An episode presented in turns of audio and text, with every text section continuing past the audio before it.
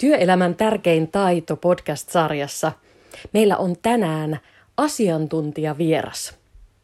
Hän on Paula Strand.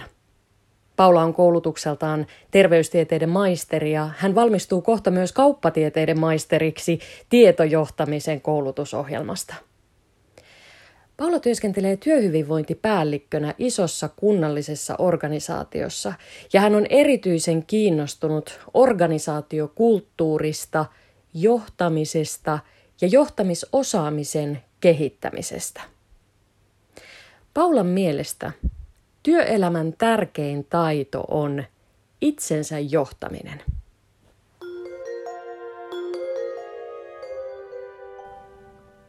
Paula, Minkä takia sun mielestä itsensä johtaminen on työelämän tärkein taito?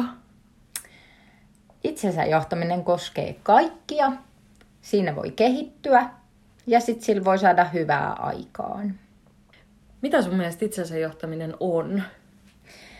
No itsensä johtaminen on, on kyllä moniulotteinen ilmiö, että, että ehkä yleisimmin puhutaan semmoisista niin kuin itsensä johtamisen konkreettisista keinoista, että että hallitaan aikaa, kalenteroidaan taukoja ja, ja tota, niin tehdään prioriteettijärjestyksiä vaikkapa tehtäville ja rajataan sitä työtä. Mutta mun mielestä itsensä johtaminen on myös sitä johtajuutta, että se on, se on sitä suuntaa ja niitä tavoitteita siinä työssä ja työn muokkaamista ja toisaalta valvomista, että pysytään vaikkapa aikatauluissa. Niin, se on kyllä totta, että jos sitä ajattelisi kauhean kapeasti, että, että se olisi nimenomaan vaikka aikatauluissa pysymistä, niin, niin silloin se ylipäätään jotenkin johtajuuden käsite on aika kapea. Silloinhan se olisi vaan niin kuin kurin pitämistä itselle, että nyt niin kuin, muistan pysyä työnsarassa kiinni, mutta mut se on kyllä tosiaan paljon laajempi ajatus. Joo, siis, siis johtajuus, kaikenlainen johtajuus on vaikuttamista – ja myös tai itsensä johtaminen on vaikuttamista. Ja musta se aika hyvin sisältää kaiken maailman strategiat, mitä voi käyttää siihen, että saavuttaa niitä päämääriä. Niin, totta. Ja sitä vaikuttamista nimenomaan vielä jotenkin niin kuin sisäänpäin siinä mm. ja sitä vuoropuhelua itsensä kanssa. Ja sellaista puhutaan viestinnässä tällaisesta intrapersonaalisesta viestinnästä, että, että käydäänkin neuvotteluja ja keskusteluja ikään kuin itsensä kanssa asioista. Joo, totta. Ja, ja sitten jos ajatellaan, että johtajuus, no niin kuin teoreettisesti ilmiönä ajatellaan, että se on, se on semmoista niin kuin tilanteessa yhdessä tehtyä ja yhdessä rakennettua vuorovaikutuksen kautta, niin, niin sitten mä jotenkin ajattelen, että se itsensä johtajuus on sitä, että, että käännytäänkin vähän sinne sisäisen maailman puoleen ja tavallaan käydään sitä vuoropuhelua ehkä itsensä kanssa ja, ja sitä kautta tuotetaan sitten sitä vaikuttavuutta. Eli mietitään käytännössä, että, että mitä vaikuttimia mulla on vaikka toiminnan taustalla tai minkälaisia tunteita mulla herää joissain tilanteissa tai joistain ajatuksista. Totta. Mitä ne vaikuttimet voisi sitten olla? Niin, jos lähtee kyseenalaistamaan ylipäätänsä sitä, että mikä, mikä mun tehtävä on töissä ja, ja mitä mä siitä itse ajattelen, että mikä siinä on niinku, niinku semmoista, mikä mua vetää puoleensa tai minkä takia mä haluan tehdä tätä työtä. Ja niin kuin sitä kautta, että mikä se vaikutin siellä taustalla on, tai toisaalta sitten ihan niin kuin sitä käytöstä, käyttäytymisen ohjaamista, että miksi mä käyttäydyn tietyssä tilanteessa tietyllä tavalla, mitä mä sillä tavoittelen. Niin, johtamiseen liittyy hy- hyvin pitkät ja historialliset traditiot ja ehkä myöskin käsitykset siitä, että mitä se johtaminen, johtaminen itsessään on. Ja, ja nykypäivänä se ne käsitykset ja näkemykset on muuttuneet tai muutoksessa. Sanotaan näin, että muutoksessa on ehkä parempi, mm, koska joo. myös on, on, on sellaisia organisaatioita, joissa on hyvin vahvatkin johtamisen traditiot ja hyvin hierarkkinen se toimintakulttuuri, niin toisaalta voihan ne vaikuttimet olla myös just niitä asenteita ja ajatuksia siitä, että mitä, mitä olettaa ikään kuin, se, että mitä se johtaminen on, tai mitä mä ajattelen ylipäätään vaikka ihmisestä ja ihmisistä. Sehän voi itse asiassa olla aika kipeääkin lähteä jotenkin kyseenalaistamaan niitä omia ajatuksia ja ajatusmalleja ja vaikka valtarakenteita mm. siinä suhteessa siihen omaan rooliin. Joo, ja niin se onkin varmasti, että mm.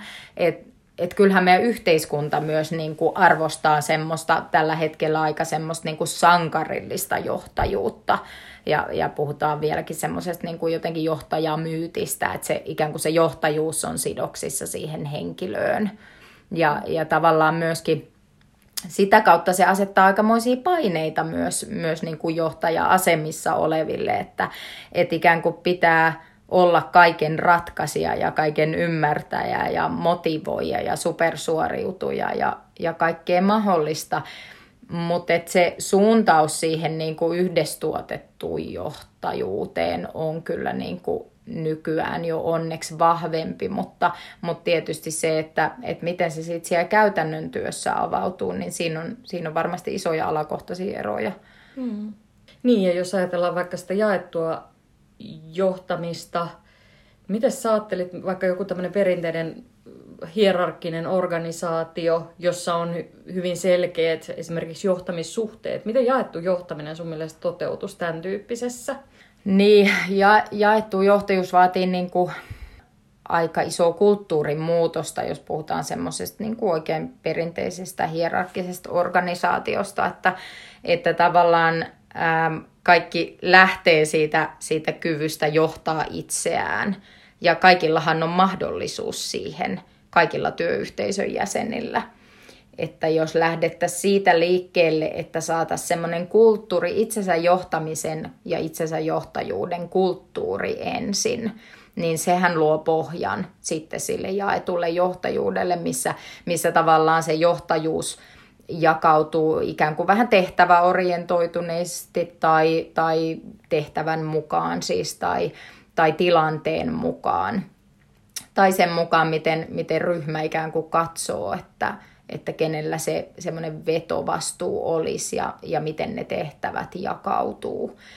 Mutta ennen kuin ollaan tavallaan siinä jaetujohtajuuden maailmassa, niin, niin kyllähän se, se ulkopuolinen johtaja on myös tarpeellinen ikään kuin suuntaamassa nimenomaan sitä katsetta siihen, siihen tulevaan ja, ja muodostamassa vaikka semmoisia tiimejä, itseohjautuvia tiimejä ja, ja luomassa niitä rakenteita. Aa, mielenkiintoista. Eli voisi ajatella, että vaikka hierarkisessa organisaatiossa jaettu johtaminen, niin sehän itse asiassa vaatisi myöskin sitä uskoa jotenkin omaan itseensä ja oman työnsä merkityksellisyyteen.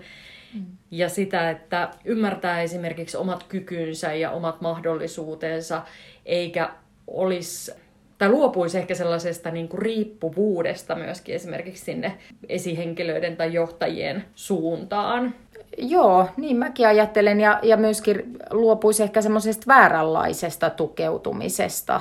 Että on, kun on ammatillisesti vahva, niin silloinhan on helppoa niin kuin tukeutua siihen ja, ja lähteä myöskin niin kuin kehittämään sitä, sitä johtajuutta tai johtamisosaamista tai itsensä johtamisen taitoja. Että tavallaan kaikillahan meillä on pääsy vaikka siihen niin kuin aineettomaan pääomaan, mitä meillä on organisaatiossa, tai, tai niihin aineettomiin resursseihin, mitä meillä on organisaatiossa. Ja kaikilla on mahdollisuus niitä hyödyntää ja sitä kautta kehittää, kehittää sitä johtajuuden ja johtamisen kenttää.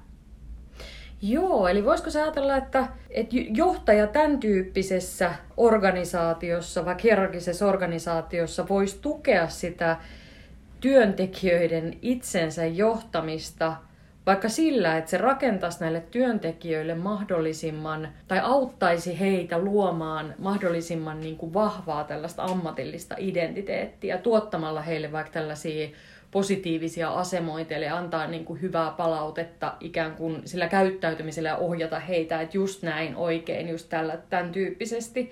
Ja sitten toisaalta se johtaja siinä tilanteessa joutuu sitten enemmän just tarkastelemaan sitä omaa toimintaansa ja sitä, että mitä vaikka se valta itselle merkitsee, että haluuko siitä edes luopua. Hmm.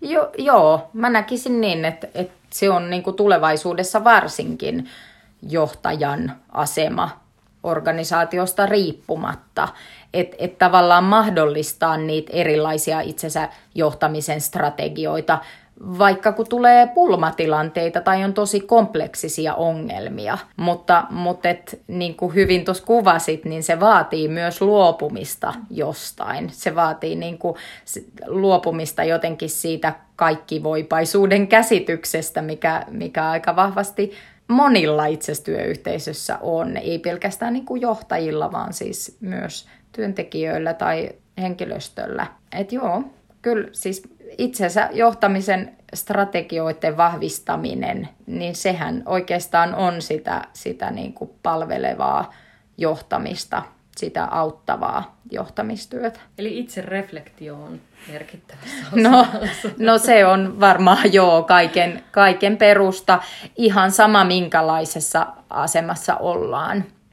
Niin oikeastaan se, niin kuin se katseen siirtäminen sinne sisäänpäin ja, ja sitä kautta – asioiden jotenkin työstäminen ja selkeyttäminen itselle, niin, niin sitä kauttahan se kehitys vasta oikeastaan voi lähteä.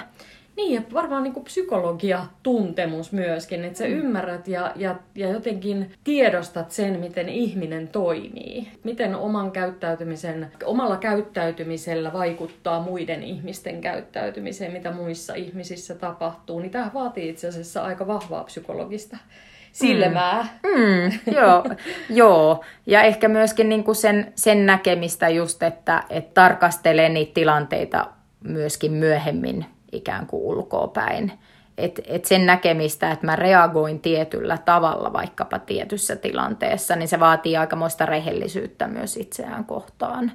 Ja, ja toisaalta yhtä lailla kuin se, että mä en halua luopua jostain asiasta tai mulle on äärimmäisen tärkeää vaikkapa asema tai titteli.